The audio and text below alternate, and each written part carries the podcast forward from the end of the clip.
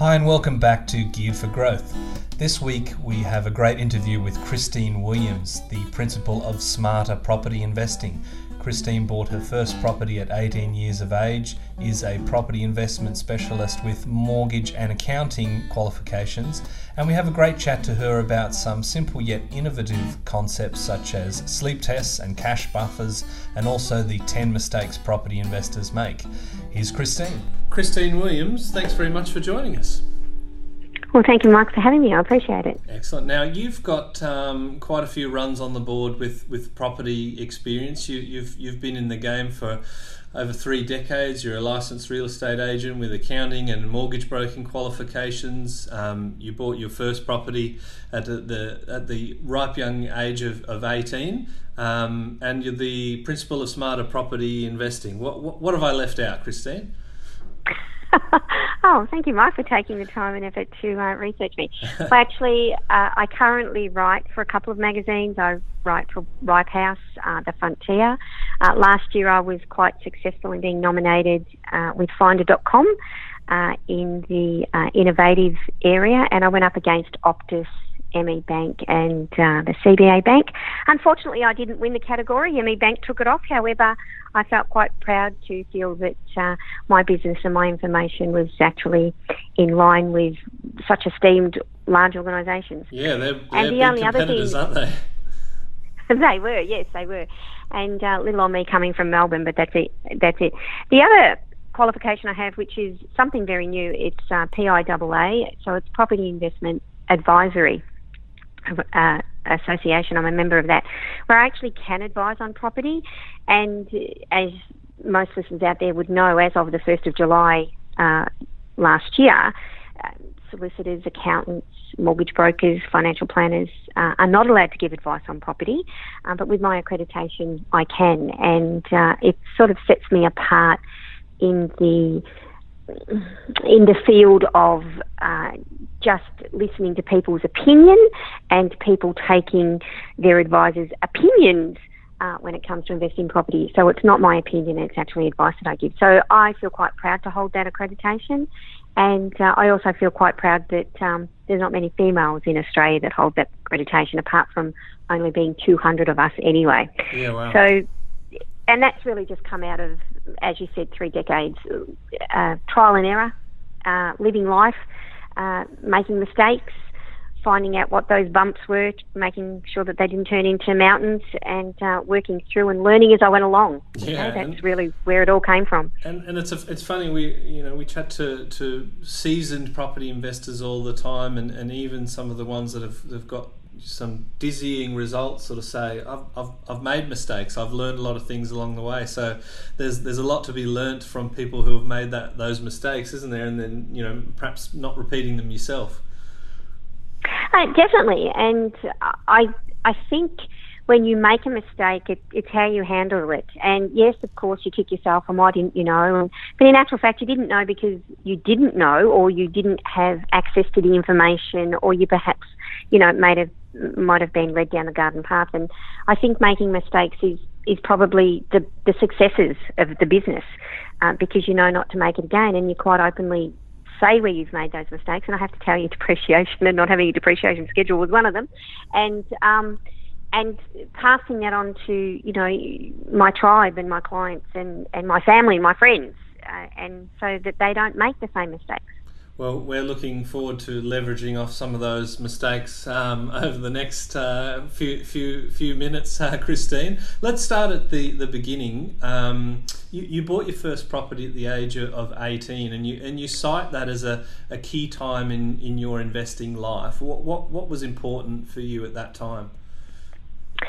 Well, at that particular time, nothing more than you know young married woman um, starting off, you know, had their own home uh, when they first got married, and together with your husband paying it off very quickly because that's what you had to do, and because uh, you know you owned your own home, have your family, then you you work until you're 65 and then eventually live off on your pension. So, from a in hindsight, uh, of course, it was an excellent decision. Um, the bad decisions that followed it was that uh, we were fortunate enough to sell in boom. So from a you know fifteen thousand dollar investment, it was sold sort of less than ten years later, or ten years later at one hundred and thirty six thousand. Wow. Uh, that that was in the seventies, and then of course. With that, those extra funds, uh, we just went and built a bigger house, as yep. you did, and then you did that again, and you just built a bigger house because it was all about the great Australian dream. So I suppose uh, the lesson in that was understanding that property was making money to get you something bigger and better, but I didn't really understand it was making real money. Yes. And it wasn't until I became divorced and uh, suddenly single and had to start out again. Um, I came out with, after paying out debt and mortgages and private school fees, I came out with $15,000. Um, and I had to start again. And I suppose it was renting with two kids. And so investing in property it was around that time with my accounting diploma that I the penny dropped about well I can make money out of property. Yes. It didn't necessarily have to be a home because I actually settled with the renting. That that took a long psychological acceptance. And when I settled with that and understanding that property could make money, that's when I really started investing. And that's when I really started making mistakes because it was, you know, read that fantastic book and follow that book and, and you'll be on your way. Um, but it wasn't as easy as that. It was actually finding that right investment and working uh, the systems, taxation system, accounting system, uh, property cycle system um, you know, so many words, so much new ter- terminology that I learnt, uh, learnt along the way, and um, now it's second nature and, and just a normal language to me. But I'm finding when I'm working with my tribe and my clients, it's it's teaching them the basics, and that's what I w- learnt along the way. But yeah, successes with uh, commercial property, but a mistake with commercial property because I didn't realise that if you use commercial property as security, you had to pay commercial interest rates. And it was at that time I decided to become a mortgage broker because I thought to myself, no, I need to understand how I, I understood leverage with money in banks. I understood that, uh, but I needed to know how to, you know, work the system better to suit me and my cash flow.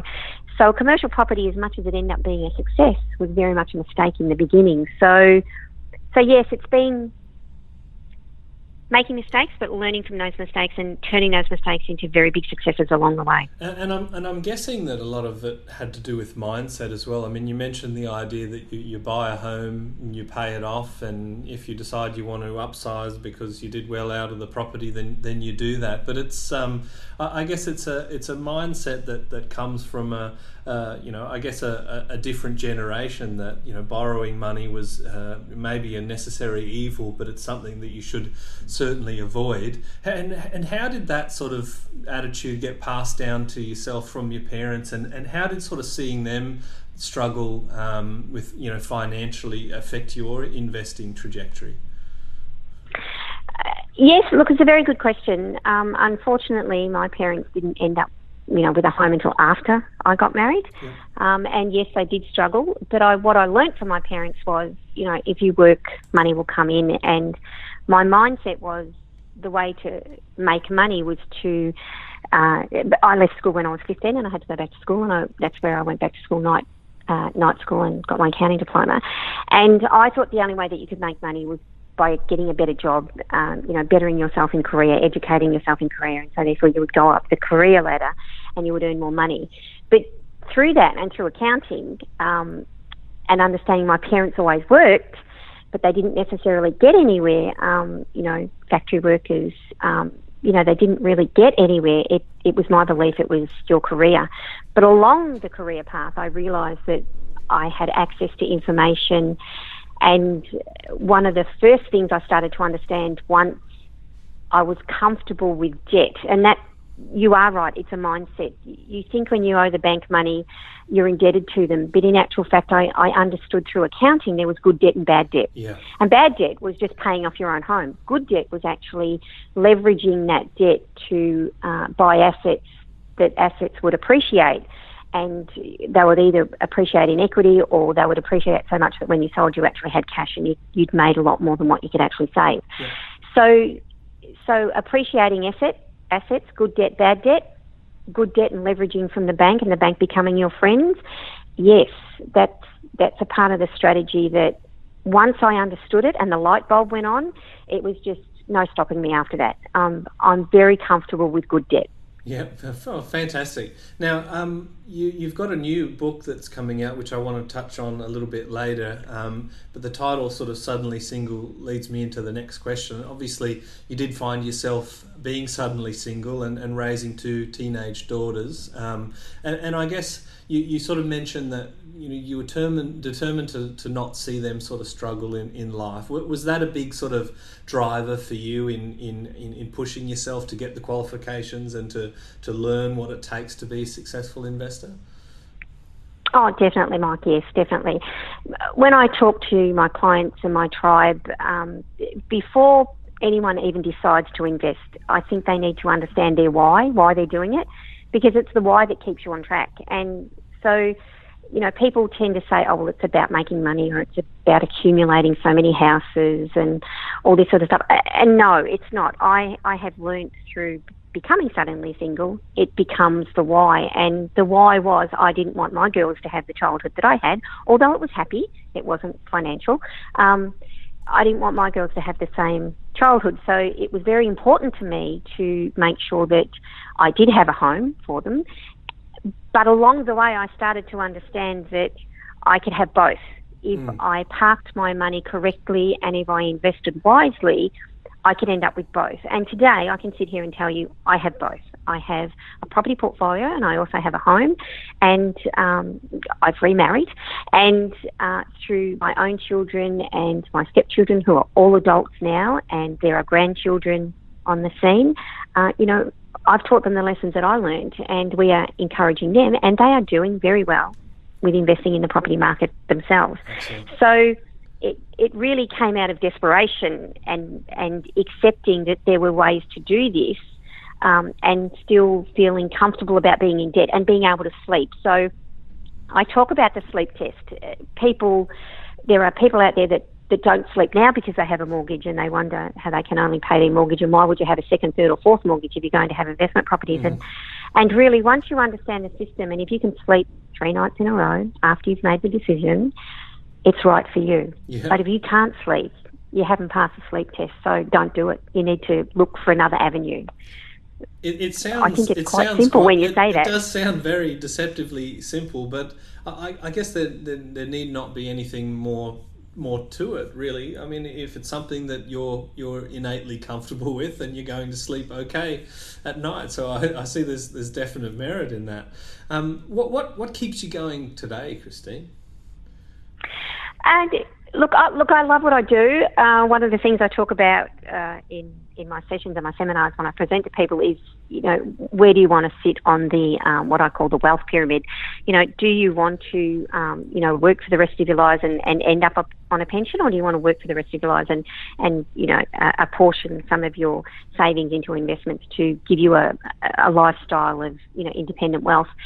And what what drives me is when I'm working with with clients and I can see the light bulb I can see that that second that that thought, the look on their face, and they go, "Yep, I really understand this. I get this." And they know that they're making a decision that they're comfortable with.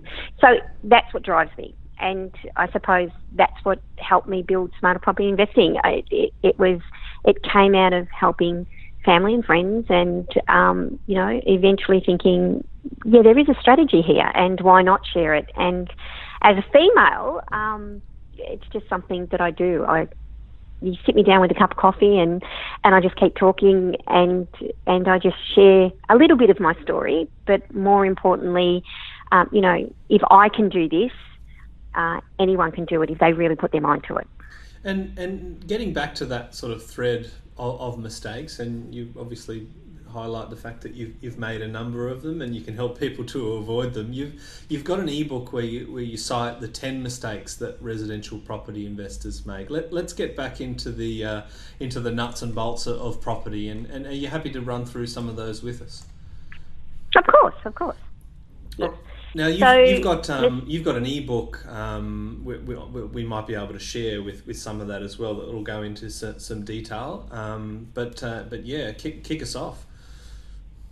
Okay, so 10 mistakes. Well, the, the first mistake people well, not the first mistake, but one of the mistakes people tend to think is that they they think that they have to do this on their own and they don't seek the right advice. And you need a team around you. You definitely need an accountant and a solicitor. Uh, you know, in some cases, you need a financial planner. Uh, you definitely need a depreciation specialist, a quantity surveyor. Uh, it's all to do with numbers, and so you know, that can be a big mistake by not having a team, by being in fear of the, feeling that you have to pay consultancy fees. Um, look, I, I learned at a very, very young age that, that you need to seek the right advice. It's also important to make sure that you're very comfortable with those advisors because unless you're prepared to, what I say is, you know, completely undress in front of these advisors, how could they possibly give you the advice that, that you need? Yeah. So that's a very, very big tip. Another tip is really understand your numbers. So it's all very well to say that you've got a mortgage and I can afford it. And, you know, unfortunately, some people, they book up interest free furniture and holidays and goodness knows what. And they forget that they've got school fees or their kids have got lots of, you know, after school curriculum activities. Uh, and they forget that. So you've really got to know your numbers. You know, be honest with yourself. It, it, it is okay to enjoy life. It is okay to go out to dinner. It is okay to go on holidays. It is okay, you know, to, to meet girlfriends and friends for coffee. It is okay to let the kids, you know, have parties and things. So you've still got to have lifestyle balanced whilst you're investing. That's another big mistake. People just don't understand the numbers. Another mistake I find is that people oh so often want to buy the house next door. Yeah. They just want to buy the house next door or in the street because they have done so exceptionally well. And they may have, you know, they may have purchased their property at one point and they've been living there for 10 years and, you know, it, it may have doubled. If not, it may have only gone up, you know, um, 70% but they go, wow, my property's done so great. I think I should buy the property next door because I can watch the grass grow, watch the grass being mowed, and I can make sure that, you know, the tenants are going to look after it. And if, if anything breaks down, I can nick in there and fix it. Yep. Um, no, big mistake. That, that would have to be one of the biggest mistakes. It's an investment property. It's a business. It's not going there every day and looking at it because it'll do your head in. So is the analogy I use that, there um, Sorry, Christine. Is, is that something okay. that um, you, you find you have to overcome with your clients? Is to sort of, I guess, get get them to move away from the emotional part of the investment. Definitely, and and I suppose that's that's the core of that mistake. Because you are so emotionally attached to your own home, people who invest in their first property, they treat it exactly the same, and or they give it the same emotional uh, thought process, and that's the no. It, to become an investment property, uh, to grow an investment property portfolio, it's a business. you you're actually starting a business. So we've got our employees out there, and you know they, it's the it's the people that pay them, it's their responsibility for the business. But if you're about to become a property advisor, you're actually becoming a business owner, and your business is building a property portfolio and yeah. gaining um, out of that. And so the emotion has to be taken out of it, and that's why you need to know the numbers because it's it's about numbers. It's about capital growth, return on investment, and why you're actually doing it. You know, why are you accumulating these properties? Is are you accumulating it to uh, liquidate and have cash to put in your super, or are you accumulating the legacy for your children, or are you accumulating uh, for that world trip? You know, it, you've, you've got to understand why you're doing it because the accumulation stage is where we accumulate because of what we're doing, but it's the exit strategy as to why we've done it. And I think when we go to buy an investment property, we need to know why we're buying it, and we should be thinking about selling it. If we needed to sell it tomorrow, we've bought it today and we needed to sell it tomorrow, how quickly can we do that? So it's the exit strategy. So I'm very focused on not allowing my clients to make those mistakes and and don't buy the property next door because nine times out of ten you're paying for someone else's gain and you're not going to sleep because you're going to be so worried about the lawn not being mowed where mm-hmm. it's not your responsibility. It's okay? a blessing and a curse and, being able to, to see it out the window, isn't it? Exactly. And another big mistake I find landlords make, they don't understand that their property manager should become their best friend. Yeah. You know, your property manager, although you are paying them a fee, and once again, they're a part of your team, uh, look, they're looking after your half a million dollar asset. So give them the reins to allow them to do that and you know advise you on the particular tenants or what you should be doing. You know, listen to these people. So yeah, so they're you know they're pretty basic mistake, uh, pretty basic mistakes, but they're the mistakes that the majority of investment uh, property owners make all the time. I see it time and time again. Now, I want to talk about the types of properties that you favour. Obviously, you're a, a residential advocate, but what sort of properties do you look for? Uh, for myself personally, I have a diversified property portfolio in those dwellings, okay?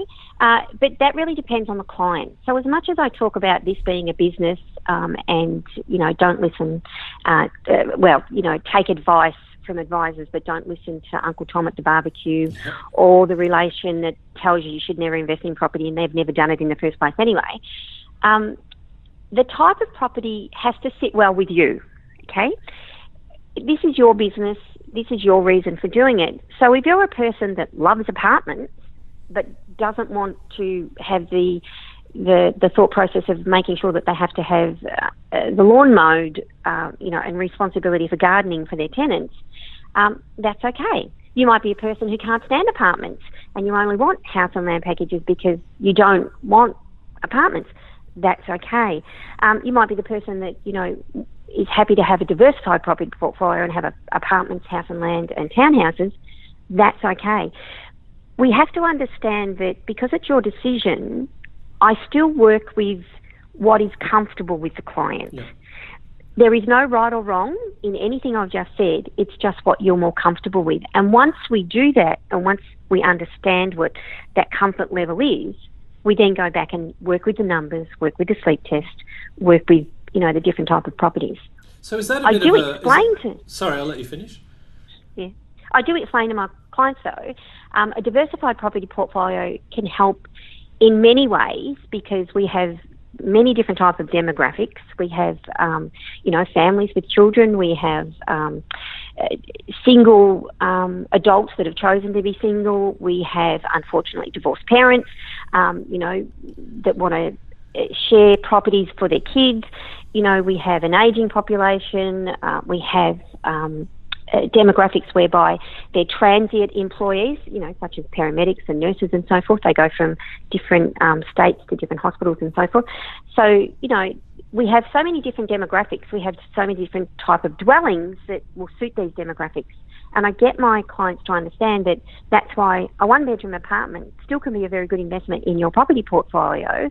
Uh, for a particular demographic, yes. uh, just as much as a four bedroom, two bathroom home can be very important in your property portfolio as well. So there's not one size fits all, it's what suits the client's comfortability level and what actually suits their numbers so yeah. I guess there's there's uh, I guess a bit of a compromise between you you don't want them to be overly emotional, but they've still got to be able to get their sort of head around it. They've got to be able to sleep at night, and, and they may have some preconceived ideas about what is a good good property and what's not. So you're enabling them to be to have that level of comfort, but not be overly emotional to the detriment of, say, the growth potential of the property. Is that fair to say? Yes, most definitely. It is, at the end of the day, it is their decision, but I help them work through the emotional. Oh, I actually help them work through the clouds, yep. the fog. There's a lot of fog out there, and I get them to push the fog away and, and make a decision. Because it is their decision, but I help them understand that by making that decision, they've made that decision that they're comfortable with, knowing that it really is around the numbers. Yeah. So if they're really desperately interested in a one bedroom apartment, you, I guess your your way of working with that is to say, okay, well that can be a great investment, but we've we've now got to focus on the location because one bedroom apartments will be you know in demand for, for perhaps capital cities, but not so so great from performance wise in let's say Tamworth. Definitely. Um, yes, I've got an apartment in Canberra. Uh, so so yes, Mike, definitely. It, it, when they choose a particular dwelling, um, I then I then go into uh, research mode and I then start talking about the ten macro and micro indicators as to why I would choose that particular dwelling in that particular area for that particular reason. So yes, we, we can start off with a dwelling type and then I, I hone down as to whether or not it is a good investment or a bad investment and why it, and why. Yes. And how important is the location, and, and what specifically do you look for when you're looking at a, a particular region? in my sessions, I talk about, uh, I ask people to put their hand up and say, has anyone in this room ever rented? And nine times out of ten, nine people out of ten put their hands up. And I ask the people who have never rented, uh, the people that who have their hands up, are they any different to you or, or, or I? And no, they're not aliens. So what I'm talking about there is that when you're an investor, you should really be looking at what tenants want. So when you're purchasing a property, you as an individual, what do you expect around you? What do you need on an everyday basis?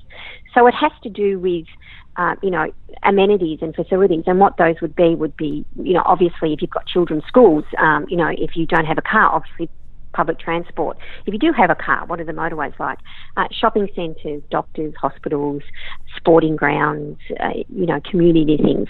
So what is important to me about location is when we're talking about the particular type of demographics uh, for that particular type of dwelling, you know, are we making sure that they're going to be comfortable in their surroundings and they have access or walking access to the things that they want every day? So, someone who is living in a one bedroom apartment most likely wants the cafe um, lifestyle. You know, they want to walk downstairs and, and see people and, and grab their coffee and or something, a quick meal. Um, you know, people who are living in a four bedroom, two bathroom house most likely have children and so they want access to sporting facilities, um, you know, shopping centres and schools. So it's more about the demographic as to what is in the location that demographic wants to um, live in as to what I'm talking about. And that comes under the 10 macro and micro indicators, anywhere from demographics, um, you know, infrastructure, transport, and employment you know, hubs and sectors. You know, we don't want to be driving an hour and a half to where we're working and, and all that sort of stuff as well. So, so it's very important. Location is very important, but the location is not just the thing that is the beginning and the end. It's actually got to do with the demographics that are going to live in that location as well. Yep. If we if we take one sort of step, I guess higher up, um, assuming that you know we're looking at two different locations, maybe in two different states. They both have the same sort of proximity to amenities, um, you know, schools, transport, and that sort of thing. How, how do you look at a, a, particular region over another when it comes to things like the supply of, um, of, of houses and apartments, the, the employment um, growth, the population growth, and that sort of thing? Uh, well, something pretty basic from that could be, you know, look, there's a whole research and there's a whole formula and there's a lot of things that I look at. But a tip for your listeners would be if they're considering a location and that location has ticked all the boxes, and then they're thinking about a particular type of dwelling, i.e., an apartment or a townhouse or a house on land, my tip there is to ring a half a dozen property managers. Mm-hmm. Don't call the real estate agents because they're there to sell. But a property manager, their job is to actually look after uh, the, the investment properties for landlords. And a property manager will tell you whether or not uh, the the dwellings in that area in oversupply or undersupply. And if they're in undersupply, it means that they've got a list of people waiting to be housed in that area. If it's in oversupply, they haven't got anyone in the books. Um, if it's in oversupply, why is it in over, oversupply? And it, it could be a lot of developments have just hit the market, and you know people want to live in something new rather than old, or it could be uh, that you know a major piece of infrastructure has um, started there. You know, it could be roadworks, it could be new schools, it could be new shopping centre, or whatever. So you, your property manager is is and will have a wealth of information for you that people haven't even considered. Mm. So it's worthwhile speaking to two or three in the area that you're thinking about and actually get their take on the area, and it will help you make a decision. I think that's a great tip, and, and I'm imagining that property managers would be quite forthcoming with that information, and obviously there's a chance for them to, to pick up the management as well. So you, you find them generally easy to, to chat to. Definitely, uh, definitely, and and what and understand they're also assessing you as a, a landlord because they don't want to take on landlords that aren't prepared to, you know, work with them and make sure that the property is maintained. Okay, so you know, understand it. It's a two-way street, but it's a very good exercise. Mm. Yeah, I think that's fantastic advice.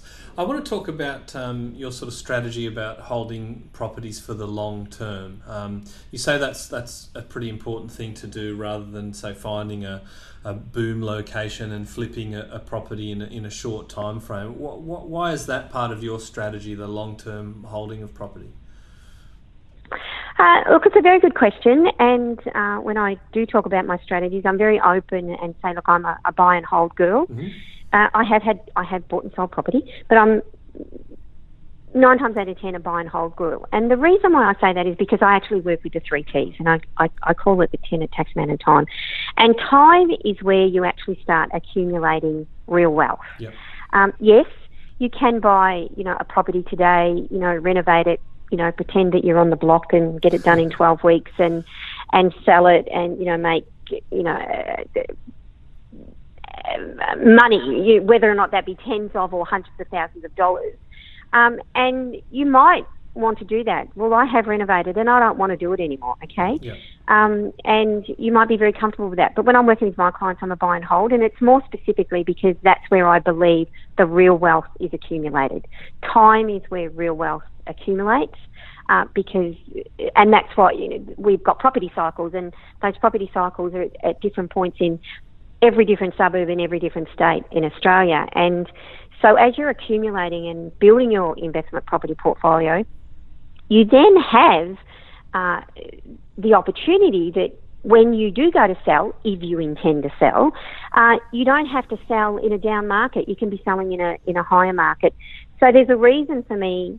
There's lots of reasons to have a diversified property portfolio. It, it's about buying when in the right cycle, property cycle, and selling in the right property cycle, and and so holding it um, for a minimum of 10 years, that's I'm a, a minimum of 10 year girl, um, holding it for a minimum of 10 years allows you the opportunity to, to pick and choose what you do with it down the path. Yeah.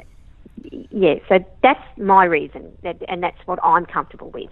Now, you mentioned also that um, in your ebook you refer to buying quantity over quality um, as being a mistake. Does that mean that you're a, a, blue chip sort of gal as well? Yes, I would. So, um, you know, I I have watched and listened and, and, listened to people, and, and I do know people that have got you know multiple twenty plus properties. So, and but then when I look at the value of their property portfolio, it could be the same value as someone who's got perhaps five properties. Yep. And although that those properties are giving them excellent cash flow, they're not giving them capital growth. And because I'm a numbers girl and cash flow is the thing, cash flow is king, and cash flow is the thing that helps you uh, accumulate and keep on buying. Um, if you're just getting cash flow from a property and you're not building wealth, you can't get equity, and equity is one of the things that help you leverage with the bank. So, it, you know, quantity may not necessarily be the right balance in your property portfolio rather than quality. So when you say blue chip, it, people might be thinking, you know, well, obviously she's talking about, you know, blue chip suburbs. No, not necessarily. Well, actually, not necessarily. Definitely not. What it is, it's about the quality of the pro- uh, the product, the dwelling, the potential capital growth in the area, and how long will it take to get that. And so I talk to people about to become a brave investor. Uh, you get very brave and you actually start investing in areas that are brand new, brand new suburbs, brand new town uh, master planned areas. Yep. And to get in on the ground, what I call the basement or the ground floor, you have to be very, very brave because nine times out of ten there's not even a shopping centre there, let alone um, you know full transport. But we know that if you have got the, your numbers right and you can hold that property, you're going to get the best amount of capital growth. Yep. So but no... if you're an investor sorry. I was just going to say that I guess the part of the risk is that there's no growth precedence either if you're getting into a new suburb. So that that's where you're talking about that bravery. Yes, definitely. But of course, the infrastructure and the master plan of the area will tell you what's happening to the area. Okay, um, but then of course, an investor might sort of get in what I call about the the third or fourth floor. Um, you know, people have started to invest. The shopping centres being built, schools are coming along, and so they they've you know they've missed out on a um, capital growth, but they're going to continue to capital capital growth. So the whole um, blue chip thing is knowing that that location is actually going to turn into a very thriving suburb, and it you know it's going to take a few years, and then you're the one that's gained the capital growth, which is equity, which allows to to um, uh, buy again, you, continue to buy. So it's all got to do with the numbers. Yeah. Okay. Now you just getting onto those numbers, you mentioned that, that cash is, is king, so we're, we're talking about yield there, but, but obviously, you know, you're, you're talking about having a portfolio of, of 20 cash flow positive properties with zero growth is, is not really part of your strategy either. Does, does yield factor in any more than really the serviceability of the investment? I'm not really sure how to answer that. Um, but yes, yield should always be taken into consideration. And this is where it's numbers. When I keep on saying you've got to know your numbers, you've got to know if that property is giving you three to four percent return, or if that property is giving you five to six six percent return. Yep. So that's a yield on the property. But you also need to be comfortable with. Um, when I'm teaching my clients, I get them to be comfortable with a three to five percent capital growth. Yep. Now we do know that we seem to be in a boom time in Melbourne and Sydney and we, you know, we're seeing 20% growth over 12 months. Uh, look, that's an exception to the rule, and no one should think that this is going to continue to happen. If you are, if you do know your numbers and you're conservative with your numbers, you will be very successful. So if you work your numbers and you know that you want, um, you know, a minimum of four percent yield, that's what you look for, knowing that you shouldn't expect any more than a five percent growth. Yep. Of course, if we get 5% yield and 10% growth, it's a bonus. But we don't count on that. We certainly don't base our figures on that.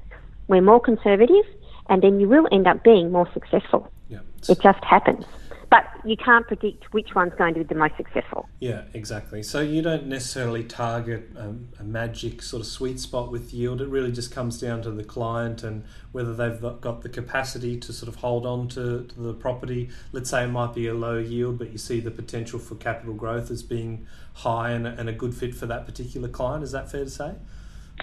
Yes, it's more about a good fit for the client. It's the numbers and a good fit for the client. And I'm also very aware that as much as uh, we talk about cash flow is king, it is about that. And and so I suppose the next tip is, you know, things will go wrong, and we need to make sure that we just don't, whatever the bank says we can borrow, we don't go to that maximum for the sake of going to that maximum. We just make sure that we've got a cash buffer in place for when things go wrong.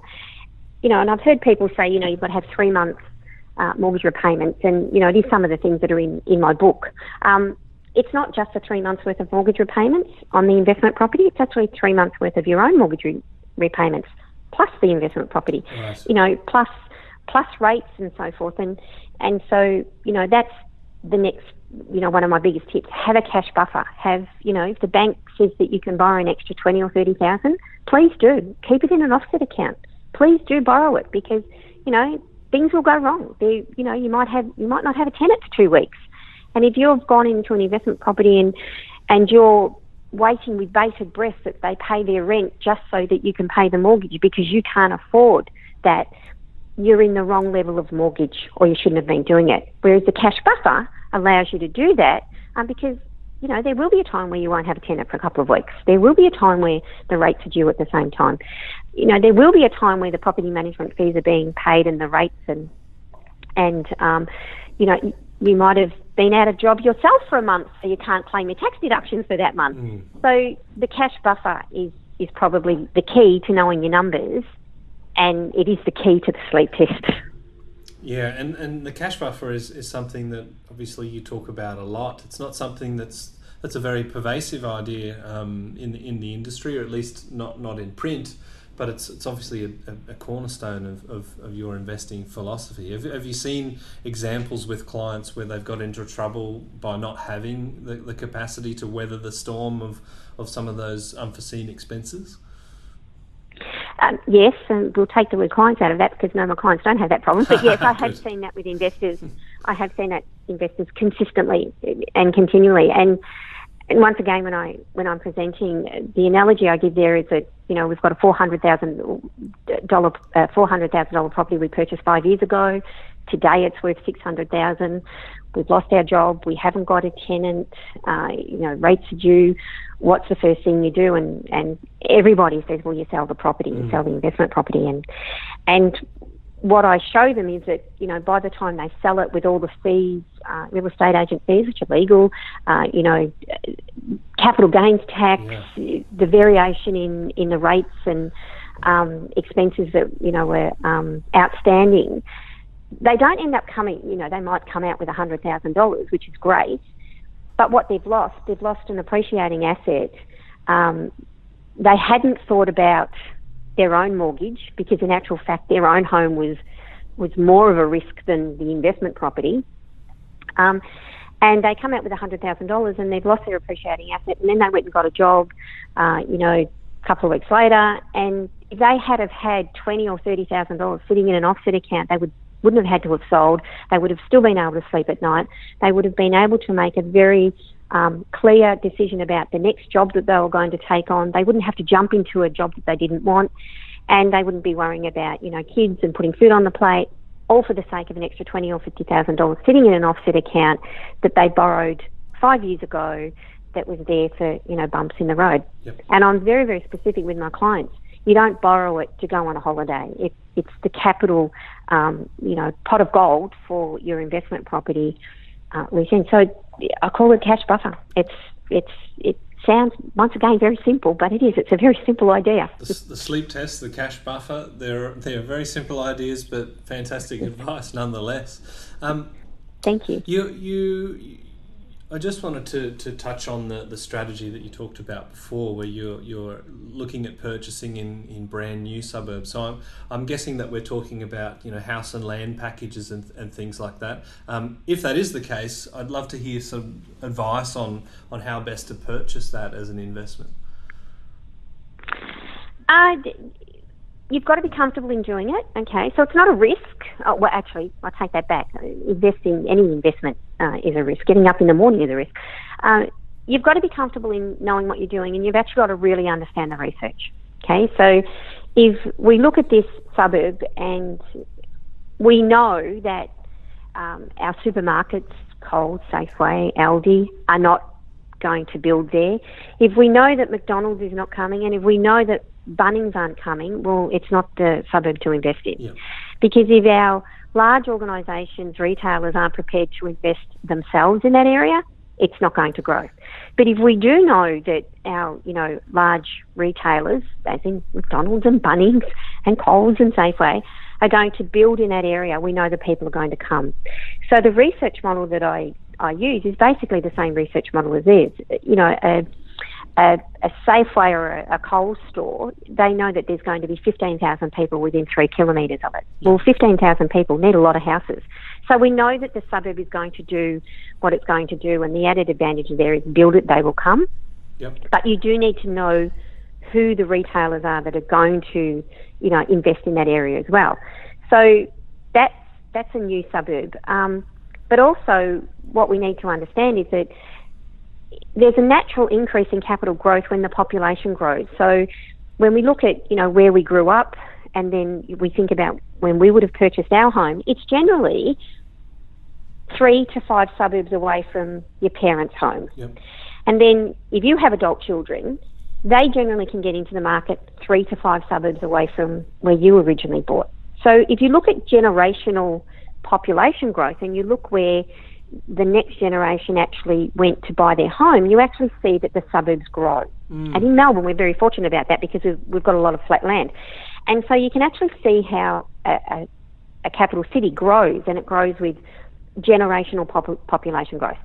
Of course, there's population growth um, in states that are helped by migration, yep. and then there's actual mig- migration states uh, population growth as well. So, you know, people live in Melbourne, they don't like the weather, so they, they move to Queensland.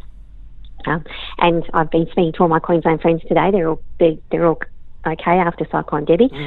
Um, I was and, there myself so yesterday actually, and just uh, snuck out of the airport in time. Oh, good. I'm sure you need an umbrella too. um, so so there's so we look at generational population growth and we actually look at migration popu- population growth. And these people have to live somewhere. They have to put their heads somewhere over night time. So it's so yes, I agree with um, you know the the 5, 10, 20k ring in all capital cities, uh, but I also agree with the 30, 40, and 60k rings in some capital cities. and it's a natural population growth and it's a natural happening there. So you get in on the ground floor, and then of course you get the biggest capital growth. And you're leveraging but, off course, the research departments of massive companies. I mean, Bunnings don't sort of go and put a store somewhere as a punt, do they? No, they don't. no, and so the answer to the question is yes. Well, the research companies that I use are the same research companies that these organisations use. So we do know uh, you know, if I know where a Bunnings or a McDonald's or a, a, a Coles supermarket is going to be built two years in advance, you know that that area is going to have a population So I'm not suggesting in any shape or form that you have to be in new suburbs all the time. I'm saying that that should be a part of your diversified property portfolio. Because as I said, I agree with the 5, 10, 15, 20k ring of any cap- most capital cities. Yep. Uh, but then, of course, you should consider 30, 40, and 60 Ks, depending on what that capital city has, depending on the infrastructure, depending on how their municipalities have their town planning, um, uh, town planning sites set out. You know, it, it, it's all research and it's all investigation and it's all knowing where to look for this information, uh, you know, to see where the next Bunnings and McDonald's are going to build because build them and people come. Yeah, yeah. exactly. And um, I understand that we're we're trying to sort of uh, tease out some great tips from you in a very short time frame. There's obviously um, a lot of different strategies that you have for your clients. So if people are wanting to get in touch with you, you Christine, what, what's the best way? Oh, thank you, Mike. I appreciate that. Look, I would love uh, anyone to visit our website. So our website is smarterpropertyinvesting.com.au. And if you'd like to uh, go in and uh, have a look around, you'll see some testimonials, you'll see some hints and tips. That would be really great. But what I like to do with clients is have a discovery session first. And we need to have a discovery session which takes about 90 minutes. And in that time frame, it's all about the potential client. It's about them, what they would like to achieve, in the time frame that they would like to achieve it, and why they're doing it. And we see whether or not it, look, investing in property is a good fit for them. It may or it may not be. And if it is, uh, you know, are are we a good fit to work with each other? Um, you know, because it's a personality thing. And uh, I find at that discovery session, it's well worth investing 90 minutes of your time to see whether or not this really does suit you. And it's at that discovery session that I can actually hone in on a strategy uh, once listening to their wants and needs and you know their dreams and what they want to achieve, it's then I can hone in on the strategy because not every strategy suits everybody. It's not one size fits all. Uh, it's it's not about putting you on a on a sausage factory and saying, well, this is what you do, and that's the next thing that you do everyone is different and everyone's reason is different and everyone's process will be different and everyone's emotional level will be different and I actually work with them. So please do go to the website and, um, you know, go to the discovery session section and if you'd like to book in and say that you've come through MCG, um, we'll waive the fee. The fee was $97 and we'll waive it and uh, we'll just see whether or not if investing in property is you and whether or not, you know, we, we're going to suit each other working with each other. That's all I suggest. And I do suggest it's well worth investing 90 minutes of your time to see if this will suit you. You've got to love that. Thanks for that uh, kind offer, Christine. Now, I, I want to quickly talk about um, your new book that's coming out, Suddenly Single, which is seven smarter steps to design the life you want and discover the key to safe investing. What uh, what can readers look forward to in that book? Uh, probably an extension of what we've talked about today. Uh, look, it is a bit about my story. The first chapter is really a little bit about my story, and and then we just get into the nuts and bolts of you know your why and how we do that. There's going to be some worksheets in the book. There's going to be some breakout areas. Uh, there'll be some testimonials in the book um, from clients. There'll be some sort of figure work. Um, there'll be a couple of exercises that you can do, and then you know um, really just asking the question: Is this right for you? And if it is, you know, investigate it. So, yes, that's it. Some tips, you know, the mistakes I've made, and then then uh, not and successes, and how I've overcome the mistakes by creating a, a, successful property portfolio. Awesome. Look out for that. There's always a bit of a delay with our podcast going live, but it should be just about the time where that uh, book will be very, very close to coming out, if not out. So um, we'll um, we'll share some, some links to that as, as, well if we can. Now, before we go, oh, thank you, Mike. Yeah, pleasure. Before we go, I just wanted to see if, if is there one piece of advice that, that you could impart to, to property investors or potential property investors? What, what would that be? I think taking the first step. And the first step is if you think you can't do this, don't rule yourself out. Uh, my youngest client's 23, my oldest client is 68. Wow. Uh, 68 and had never invested. Uh, so if you think you can't, don't don't stay that way. Start asking some questions do not ask, you know, someone at the barbecue or, you know, the Easter barbecues and everything. You know, do take the time and effort to invest at least, you know, a few hours to research whether or not it, it's right for you. And then at that point, you will then make a decision. So it's not about um, saying you can't, it's not about saying you can, it's about investigating. And so when I finish my sessions, I bring up 2007. So, guys, where were you in 2007? Wow, that 10 years went fast, didn't it? Yeah. Went in the blink of an eyelid. And then I ask, where would you like to be in 2027? Because trust me, the last 10 years uh, went very quickly. The next 10 years are going to go just as fast. And time, we have time. Look, if you're in your 20s, of course you've got time. If you're in your 40s, yes, you've got time. If you're in your 50s, you know, time is the one asset we can't get back. It's the one commodity that we can't get back. And so the piece of advice is ask the question, see whether or not investing in property is something right for you, and then make a decision. That would be my piece of advice. I think that's very sagely, Christine, and I just want to say thank you very much for your time. It's uh, it's been a pleasure. Thank you, Mike. I appreciate it, and uh, good luck to all your listeners. Thanks very Go much. depreciation schedules. Love them. yeah, we love them, of course. Thanks a lot, Christine. Have a good day. Thank you. Bye.